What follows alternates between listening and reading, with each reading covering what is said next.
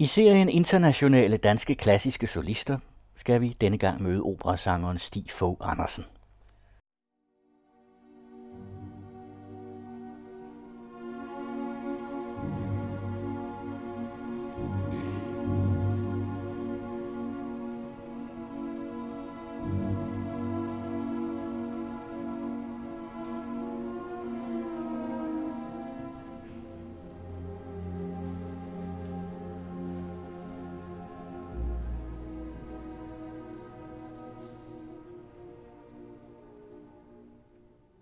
Kom din interesse for at synge fra? Og lyst til, at det skulle være et professionelt erhverv? Er det lidt en tilfældighed, eller stammer det tilbage fra, at du var barn? Ja, det stammer i høj grad fra, at jeg var barn. Jeg er så lykkelig, at jeg er så gammel, at jeg oplevede at være barn i en 5-6 år, inden fjernsynet rigtig trængte sig på. Så min familie var vant til at skulle underholde sig selv. Og det gjorde vi meget tit med sange, med at synge sange, alle sammen om aftenen, om, omkring kakkeloven. Det var jo noget af det skønneste, jeg vidste. Det var at sidde der og, og føle sig helt tryg sammen med familien. Så jeg lærte at, at sætte pris på musik og spille til husbehov på forskellige instrumenter og, og sådan noget, da jeg var barn. Ja, altså at det var professionelt jeg, jeg, som ganske ung, altså da jeg var 14, 15, 16 år, begyndte jeg så at spille i et rockband. Og øh, vi, vi spillede rundt omkring i Nordsjælland. Det blev aldrig nogen kæmpe succes, men vi havde da nogle jobs af til. Ja, det, det holdt nogle år, og øh, da, da det ligesom gled i sig selv, så fortsatte jeg med at synge og og, og spille guitar og synge folkemusik og viser og sådan noget. Og kom i lære som keramiker. Og tilfældigvis havde denne her keramiker, Elsa Riese hed hun, boede i Kirkelte syd for Hillerød. Hun havde en nabo, Morten Slæbo, som var øh, pianist og sangpædagog. Og han kom her til over og spiste frokost med os over i værkstedet. Og jeg faldt i snak med ham, og så begyndte jeg efterhånden at få lidt undervisning. Først i musikteori, for jeg synes ikke rigtig, jeg har lært noget. Jeg havde leget mig til alt det, jeg kunne. Og så sidenhen mere og mere sang. Og da der var gået øh, nogle år, faktisk øh, fem år, fire-fem år, hvor jeg havde gået til sang hos ham og lært noget om musikteori, begyndte at spille lidt klaver, og så mente han, og jeg mente det selv også, at, at det var måske på tide at beslutte sig om jeg ville øh, satse på det. Og så søgte jeg ind på konservatoriet i Aarhus, for der flyttede han til på samme tid, og kom ind. Og så er det gået slag i slag siden. Hvordan gik det så til, du blev engageret på det kongelige teater? Ja, men det, det var sådan, at jeg ganske hurtigt i Aarhus øh, først fik arbejde i øh, den jyske operas kor, og sidenhen øh, fik jeg også nogle, nogle de første solistroller i operen på den jyske opera. Og øh, der havde jeg været i et par sæsoner, og i sæsonen 79-80 der øh, kom jeg så til at synge Canio i, øh, i Pagliacci af Leon Cavallo. Hvad jeg så? Ridi Pagliaccio! Den her berømte arie, ikke?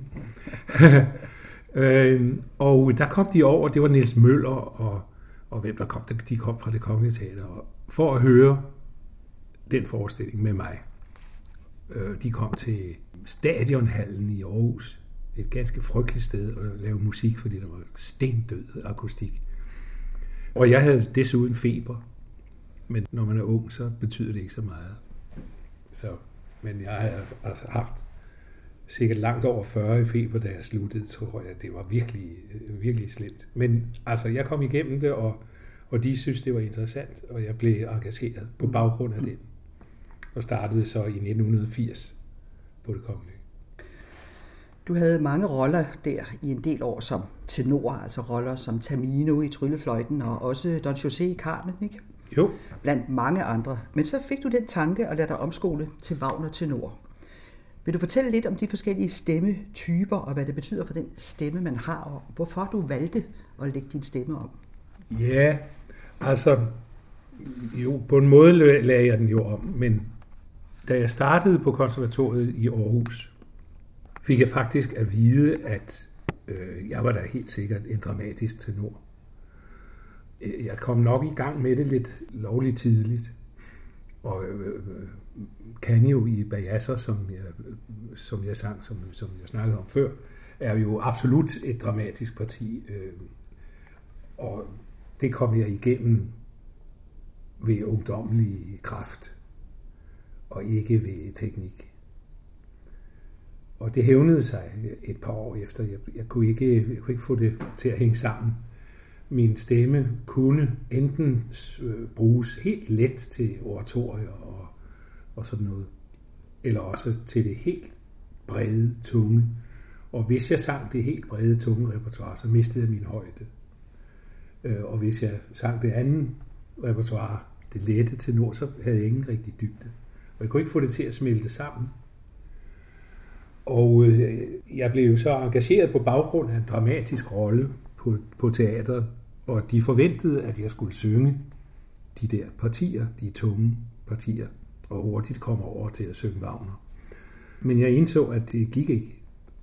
Så jeg gik til Niels Møller og sagde, øh, hvis jeg skal overleve, og I skal have glæde af mig, og jeg er glæde af at synge i flere år, så er jeg nødt til at bede om at blive sat på lyriske partier i en årrække. Og det gjorde jeg så. Så man kan sige, at min omskoling, den er nærmest fra det dramatiske til det lyriske. For igennem at arbejde med de lyriske partier, fik jeg en sådan balance i min sangteknik, at jeg kunne, uden for store anstrengelser, synge de dramatiske partier, og også nuancere og så videre. Så lagde du så de lyriske bag dig, da du for alvor gik over til det, det dramatiske, ikke? Og mere eller mindre. Mere eller mindre, men ikke helt. Altså, ikke helt. Og jeg har hele tiden bevaret en lyrisk tilgang til det dramatiske. Mm. Øhm, og noget af det, som, som jeg har øh, hentet flest point hjem på, det har for eksempel været sådan noget som anden akt af Siegfried, som virkelig er lyrisk, stille og roligt, næsten ingen lyd. Altså, øh, det, var, det var noget, jeg virkelig kunne nok så godt som nogen andre.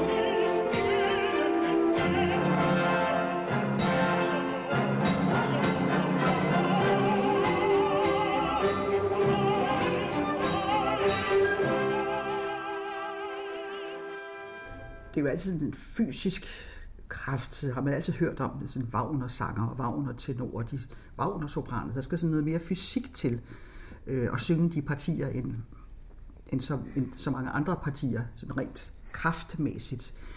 Så det har du selvfølgelig også skulle indstille dig på, men er der også øh, en ændring sådan rent mentalt i det, at du har sunget de lyriske partier i nogle år, og så efterhånden næsten udelukkende synger de mere dramatiske ting? Ja, altså for mig har det nok været sådan, at det var det mentale, jeg anvendte overhovedet i, i min scenefremstilling og i min musik. Altså det at for mig at synge lyriske partier i de år, i begyndelsen på det kongelige teater, det var jo ligesom at lægge bånd på mit temperament. Det var at, at, at sige, hertil og ikke længere. Det her, det kan jeg, det kan jeg stå indenfor. Og nej, mindre, mindre, mindre. Det var det, det gik ud på. Så da jeg så endelig fik lov til at synge Wagner og andre roller af den slags, den, de tunge roller, så følte jeg det jo som om jeg blev sluppet løs. Så altså, eftersom du havde lavet en slags aftale med et kongelige teater, så var det ikke sådan en ændring i, i forhold til også til dine kolleger og dine omgivelser, at du pludselig skulle synge noget andet, end du havde sunget et stykke tid? Nej, det blev det jo så ikke. Altså det ville det have været, hvis jeg udelukkende skulle have sunget de dramatiske partier. Men det blev det ikke. Jeg sang alle mulige, øh, når jeg tænker tilbage, jeg har sunget Ernesto i Don Pasquale med det høje sis og Elskovsdrikken, og Rinuccio i Gianni Schicchi og Barberen i Sevilla, øh, øh, øh, altså Greven, Almaviva. Øh, sådan nogle partier, som man ikke lige kommer i tanke om, når man tænker på, hvad jeg ellers har sunget her i de senere år. Nej. Har det så været nødvendigt at blive ved med at passe stemmen hos en sanglærer? Fordi det kunne jo godt ske med sådan en, en, en ændring. Ja, det har i højeste grad været nødvendigt at passe stemmen, men ikke hos en sanglærer. Jeg har indhentet råd fra coaches og dirigenter og kolleger. Øh, men en egentlig samlærer har jeg ikke haft. Jeg havde det i nogle år som, som ganske ung på det tidspunkt der, øh, hvor, jeg, hvor jeg startede på teatret og, og, og kæmpede med, om jeg skulle være dramatisk eller lyrisk osv. Og, og jeg lærte givetvis også en masse og kunne ikke bare have undværet at gøre det. Men så blev jeg spurgt af Franco Cristofoli, øh, dirigenten på den jyske opera, om jeg ville synge øh, partiet som Otello. Det sagde jeg ja til, og det var jo en kæmpe opgave. Det var vanvittigt svært og, og en stor satsning øh, af Cristofoli at tro på, at, at jeg kunne gennemføre det. Men der var noget, der sagde mig, at jeg skulle ikke tage det parti med til en sanglærer. Fordi havde jeg gjort det, tror jeg, så havde jeg stået på scenen og tænkt, hvad var det nu, han sagde, jeg skulle gøre? Hvordan var det nu, jeg skulle? Og ja, nej, det var nok forkert. Øh, så, så var jeg hele tiden ville have været tilbøjelig til at lade sanglæreren have ansvaret på, for, om det lykkedes eller ej. Øh, nu indstuderede jeg det selv, og jeg tog selv fuldstændig ansvaret for at komme igennem, eller ikke komme igennem. Og det gav mig den frihed, som jeg behøvede. Det gav mig nemlig friheden til også at synge med en elendig teknik, hvis det var den måde, jeg kunne komme igennem det på. Mm. Altså, jeg var ligeglad. Mm. Om det var forkerte principper, jeg tænkte, billederne kunne være nok så vanvittige, bare de var rigtige og fungerede. Så derfor gik jeg ikke til en sanglærer, og det har jeg ikke gjort siden. Øh, men jeg har fået masser af råd og øh, utrolig god coaching, og jeg har været gift med indtil flere sanger. Jeg er ikke særlig fantasifuld, det har været sopraner det hele. Og de har alle bidraget helt kolossalt med, med deres viden og, og så, så videre. Så jeg, det er ikke sådan, at jeg har stået alene uden råd. Nej. Men da du så fik succes i Wagnerfaget, så begyndte du for alvor at blive engageret til de udenlandske scener, udenlandske operahuse. Hvordan foregår det i grunden sådan rent øh, praktisk? Og var det, en, det var ikke ideen oprindeligt med at lægge stemmen om, at du fik mere mulighed for at komme til udlandet, fordi der er færre Wagner-tenorer end de andre tenorer. Nej, nej, det, det tænkte jeg overhovedet det tænkte du slet ikke på. Nej, nej det tænkte jeg altså, slet ikke på. Men, men så pludselig så kom der jo nogle tilbud, ikke? Jamen det, det gjorde der, fordi, hvornår har det nu været? I 93 kom jeg til at synge min første store Wagner-rolle, og det var Sigmund i Valkyrie på den jyske opera. Og øh, der var min daværende kone, Tina Kieberg, hun var med og sang Siglinde. Og hendes agent, en af dem, der var i hendes agentur, kom og hørte en forestilling med mig som Sigmund. Og det var så dem, der arbejdede for mig. Og så sang jeg for forskellige steder, og de skaffede mig ind. Jeg tog med Tina til Chicago, hvor hun sang på Lyric Opera i Chicago. Der sang jeg for også, og så blev jeg engageret til at synge Fro med Subin Meta. Og øh, jeg var cover på både Sigmund og begge Siegfried roller i ringen, så jeg havde udstyrligt meget at lave, mm. og lærte en, en kolossal bog af at være der. Ja.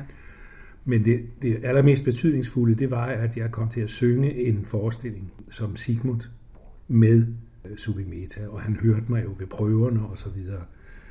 Så da han senere skulle sætte øh, en ring op i München, valgte han mig som Siegfried. Og øh, det var absolut det, der virkelig satte gang i min karriere. Det var Lyric Opera og, og så München. Ja. De to steder. あ!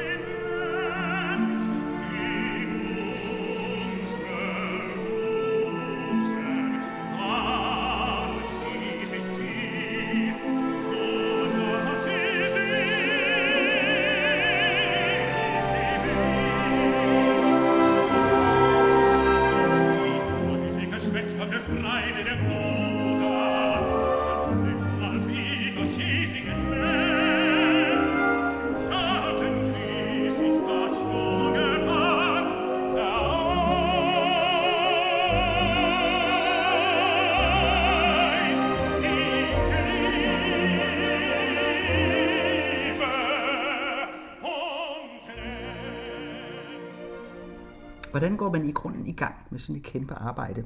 Altså helt forfra. Indstuderer du noderne selv derhjemme, inden du går til de første klaverprøver og, går på scenen? Altså hvor lang er sådan en proces egentlig? Og det kommer jo selvfølgelig an på rollens karakter. Altså det største, det længste, det sværeste, Tristan, den arbejdede jeg med i 3-4 år, før jeg sang den første gang. Ikke sådan, at jeg arbejdede hver dag, men, men af og til gav jeg den en skale og tænkte over det indimellem. Lyttede til den, når jeg kunne, og øvede mig på en side her, en side der. Og så havde jeg det med til repetitører. Og der havde jeg især et fantastisk samarbejde med en, en pianist på det kongelige teater, øh, Ove Kryer. Med ham har jeg indstuderet næsten alle de roller, jeg har sunget, efter jeg begyndte at, at, at, at synge internationalt. Du har jo summet netop på mange af de store scener med mange af de store dirigenter. Øh, hvordan er det at arbejde sammen med de der store egoer? Nu talte du lige før om Suvin Meta, men Er der nogen, der er besværlige, og så nogen, der er okay? Ja, der, der er nogen, der er meget mere end okay. Der er nogle fantastiske mennesker indimellem, og så har jeg haft nogle stridspunkter med, med andre. Altså, jeg, jeg mødte øh, Christian Thielemann på øh, Deutsche Oper Berlin på et tidspunkt, hvor han ligesom var på vej op og øh, havde på det tidspunkt i hvert fald forholdsvis utrærede meninger om mange ting, blandt andet politik, og, og mente også under alle omstændigheder, at han altid havde ret. Og jeg var engageret til at synge stort set alle Wagner-rollerne, de store Wagner-roller, i den periode, som var tænkt som den sidste, som afslutningen af øh, instruktøren Götz Friedrichs periode på Deutsche Oper. Og ham havde jeg arbejdet sammen med, og han ville have mig til at synge de roller specifikt. Og jeg, jeg blev engageret til det af ham. Og øh, så gik han hen og døde. Og øh, så skulle det jo gå videre på en eller anden måde. Og Christian Thielemann ville ikke have mig. Han ville have øh, René Kollum til at synge den Siegfried. Øh, specielt Siegfried. Og han forsøgte at intrigere mig ud, ganske enkelt.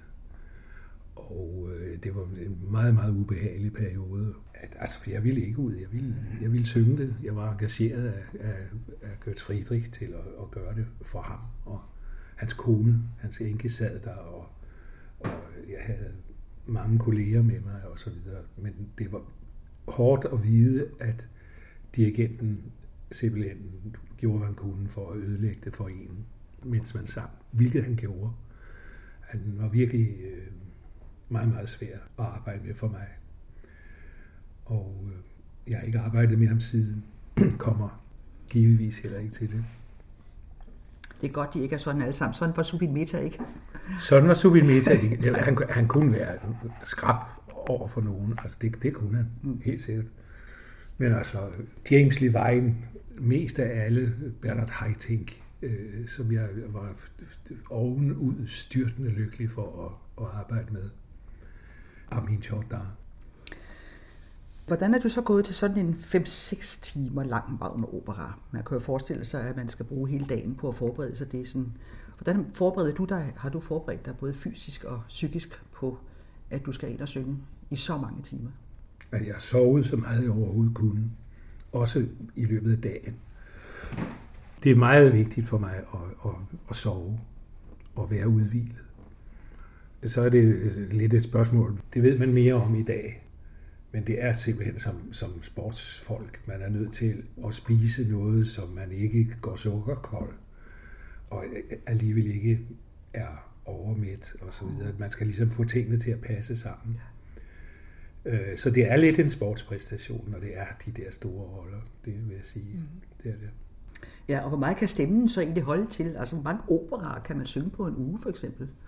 I, i bedste fald, hvis man er, er rask og frisk og uforstyrret, så kan man sagtens synge hver dag.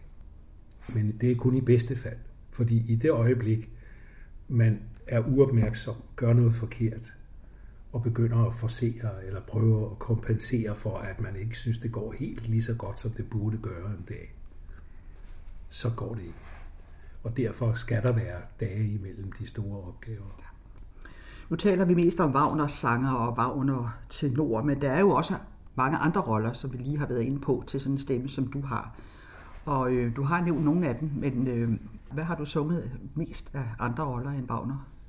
Sådan i de senere år, kan man sige. Altså efter år, du sådan ja. blev mere kendt som Wagner tenor. Altså, der, der er mange, som jeg har talt med i, i de senere år, som kommer ind på min uh, Peter Grimes, Britens Peter Grimes, som værende den rolle, jeg har løst bedst.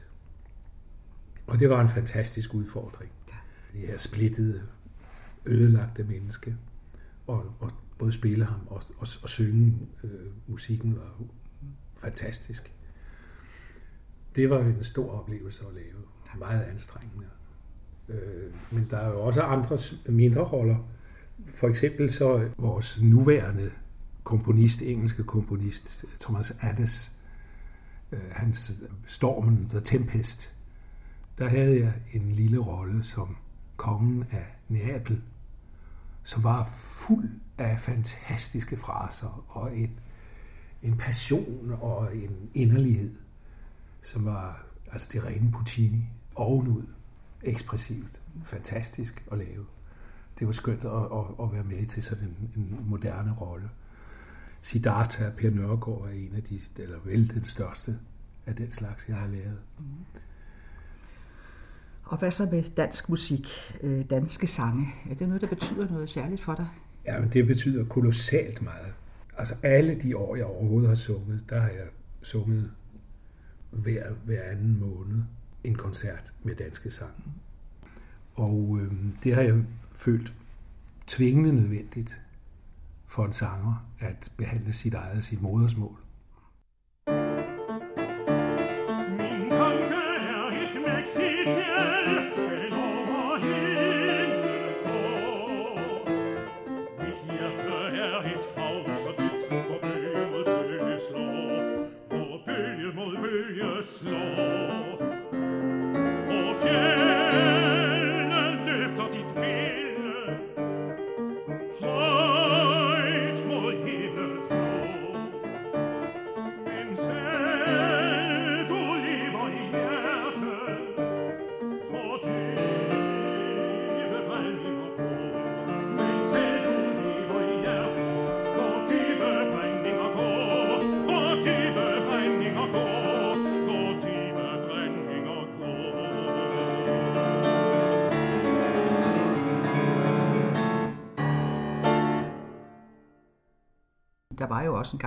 På det kongelige teater sang alle operaer. Sådan var det, da jeg startede. Og det var jo det var der det. først i 90'erne, at man begyndte at, ja. at det blev gængs, at man sang det på originalsproget. Ja, det var det nemlig. Har det sådan været en, en, en mærkbar overgang at gå fra at have indstuderet sine partier på dansk, og så til at skulle synge det på originalsproget? Det er klart, at øh, det betyder meget stadigvæk. Altså, øh, forskellen var jo, at man satsede alt på at få et tilstrækkeligt ensemble af danske sangere på de danske operahuse. Og man skulle helst have to gange, tre gange besat rollerne. Fordi man kan jo ikke bare lige få en anden til at, at, at synge det. Når alle synger Wagner på tysk og Puccini på italiensk og, og Mussorgsky på russisk, så er det nemt at finde en erstatning. Og det betyder meget for klimaet og for, for øh, tankerne om et fast ensemble og så videre. Det, så på den måde har det jobmæssigt betydet en stor forandring for, for operasanger og for operalivet som sådan. Det betød jo også, at, at jeg pludselig, efter at have sunget på det kongelige teater, alle mulige roller på dansk, pludselig kunne jeg komme ud og synge øh, Fidelio på tysk og og så videre. Så, så det åbner andre døre også. Ja. Så rent professionelt betyder det en mængde. Men når det er sagt, så er den store forskel jo selvfølgelig det umiddelbare i at gøre sig umage for, at publikum faktisk fatter, hvad man siger. Mm-hmm. At trænge igennem muren med sin kommunikation. Det er noget, som er i fare for at blive glemt og erstattet af en blank overflade. Og det er dybt sørgeligt, hvis det sker. For øh, efter min mening, så er det ikke opera, hvis ikke der er gjort alt for at virkelig få dramaet ud. Det kan være nok så kønt sunget, men det... Nu har du jo arbejdet som operainstruktør også nogle gange i de senere år, ikke? Ja. Er det sådan noget, der giver sig selv efter et langt liv? På scenen selv, eller skal der noget ekstra til? Fordi der tæller du jo netop om dramaet som noget meget vigtigt. Ja, det ved jeg ikke, om det er. Altså, og, om jeg er specielt genial som instruktør, det kan jeg heller ikke sige. Men det jeg satsede på som instruktør, og som jeg lykkedes med også, det, det var jo at få figurerne til at fremstå klare. At sørge for, at sangerne de rollehavende, vidste, hvad det var, de gjorde, og at det var entydigt klart, hvad de lavede. Øh, sådan at, at man kunne følge med øh, i historien. Og det er der jo mange instruktører, der i dag ser stort på. Altså det, det er jo ikke det, der interesserer. Der er det deres øh, intellektuelle koncept, det drejer sig om. Og om det er klare relationer, træder i baggrunden i, i mange tilfælde. Desværre, synes jeg. Øh, men... Øh, og hvad så nu med dig, hvor du er blevet ældre og har droslet ned? Har du så andre projekter? Ja, altså jeg underviser lidt, og jeg, jeg har jo altså stadigvæk koncerter. Vi er snart færdige med en ny udgivelse af sange fra Holger Drachmanns Tandhøjser af nordiske komponister. En pianist, øh, Christine Thorup, og jeg har, har indspillet øh, 23 sange. Altså nordiske komponister. Øh, og tanken at sætte dem sammen, det var fordi, der er to sangcykluser, som er meget spændende og ofte lavet. Sjøgrens Tandhøjsersange og Heises Farlige Drømme. Og alle sangene i de to samlinger kommer fra romanen Tandhøjser af Drachmann. Og så prøvede jeg at sætte dem sammen, sådan at rækkefølgen er efter Tandhøjser, romanen, og ikke sådan som komponisterne i det tilfælde, og Sjøgren og, og Heise, havde bestemt det.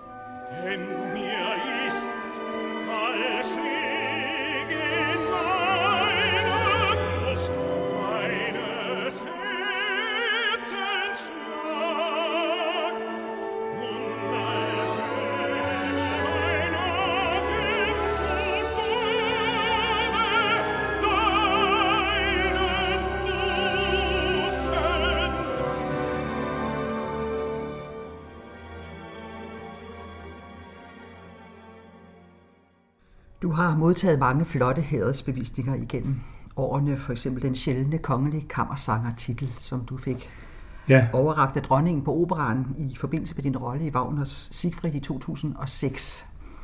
Er det en overraskelse at få sådan en heder, eller ved man noget om det på forhånd? Altså, jeg fik det at vide lige inden, at, at jeg ville få det. Men det var ikke noget, jeg vidste, og jeg troede faktisk, alle troede, at øh, det var opgivet. At, at der var ikke nogen, der blev det længere. Og at det ville så være ja, Åge Havkland, Inga Nielsen. I Hansen. Ja, i Hansen, han er jo så ældre, men, men de yngste, de yngste, der havde fået det, det var Inga Nielsen og Åge.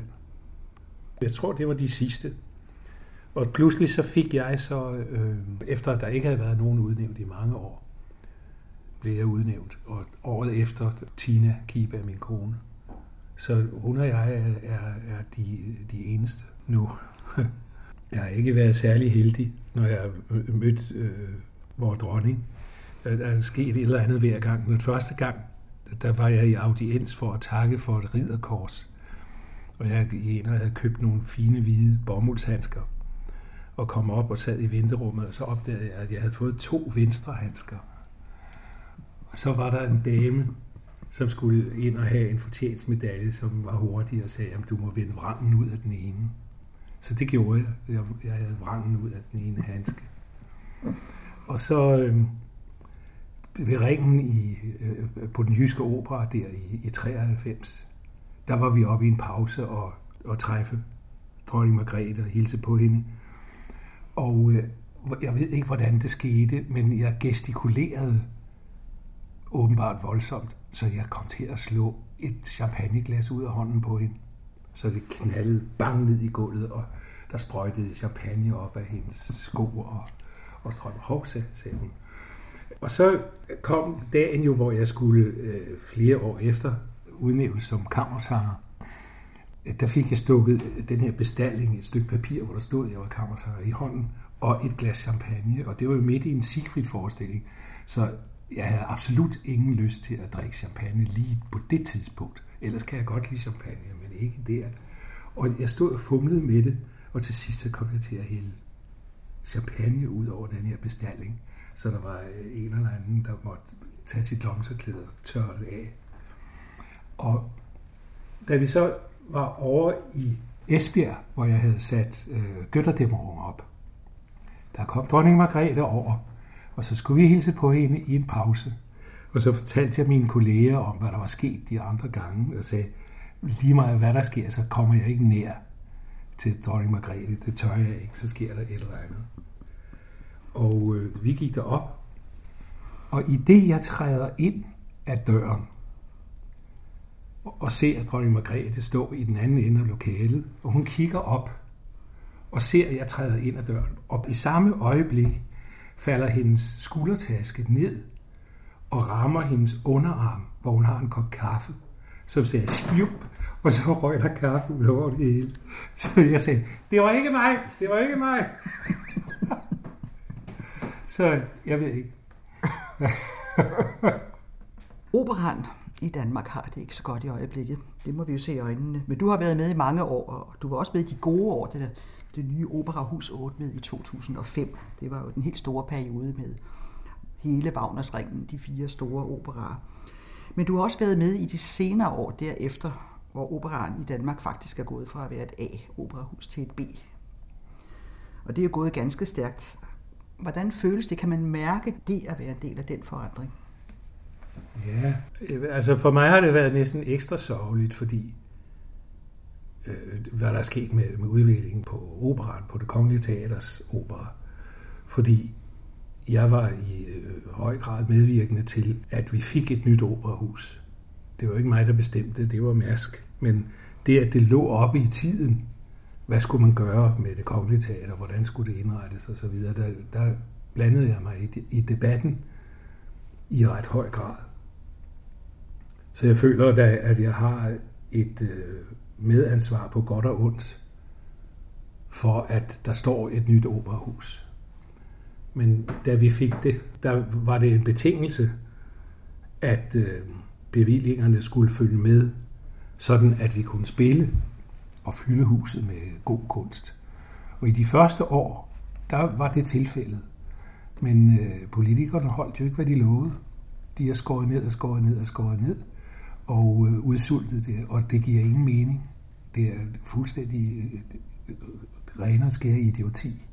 Jeg ved ikke, hvad de tænker på. Det er hovedløst. Åndssvagt. På den baggrund, så er det klart, at så kunne man fristes til at sige, bare vi dog ikke havde fået det operahus. Men sådan kan man jo ikke tænke. Altså, øh, øh man må tænke, bare man dog havde fået nogle politikere, som tog alvorligt, at, at øh, vi behøver kultur i et, et samfund. Øh, og og det, er, det er ikke noget, man kan få for en femøre. Der skal offers lidt mere. Og det er ikke noget, som man bare kan sulte for at øh, få øh, velfærd og mere hjemmehjælp. Det, det, sådan hænger det ikke sammen. Så jeg, jeg kunne sagtens tale mig varm øh, på det emne, og, og jeg, jeg synes, som sagt, det burde ikke forekomme. Så du synes faktisk, at vi godt kan være bange for operans fremtid i Danmark? Jeg synes, vi kan være bange for vores fremtid i det hele taget. Jeg synes, vi bliver kulturløse idioter alle sammen. Jeg synes, at det, det alt tyder på, at der sker en forfladigelse og et forfald, som, øh, som peger på en direkte undergang. Desværre.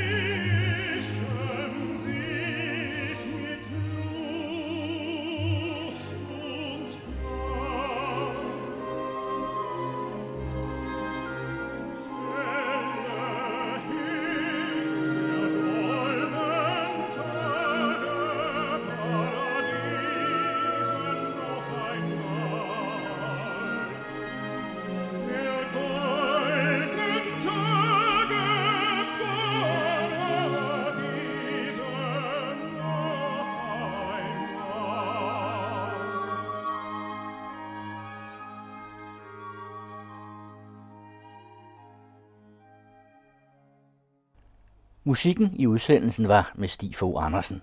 Han sang først titelrollen i Siegfried af Richard Wagner fra den jyske opera med Aarhus Symfoniorkester, som Francesco Cristofoli dirigerede. Så sang han Vinterstyrme fra Wagners Valkyrien fra Operaen i København med det kongelige kapel med Michael Schönwand i spidsen. Efterfulgt af Edvard Griegs Min tanke er et mægtigt fjeld til et digt af H.C. Andersen, akkompagneret af Helena Strogan. Arnold Schönberg var det næste, Du wunderliche Tove fra Gurlitte med München Radiosymfoniorkestret dirigeret af Maris Jansson, og til sidst Johannes Brahms, begyndelsen af kantaten Rinaldo med DR Symfoniorkestret ledet af Gert Albrecht. Det er Kirsten Røn, der tilrettelægger denne serie, og I kan finde de forløb i 18 andre musikere, sangere og dirigenter under serier. Og der er flere på vej.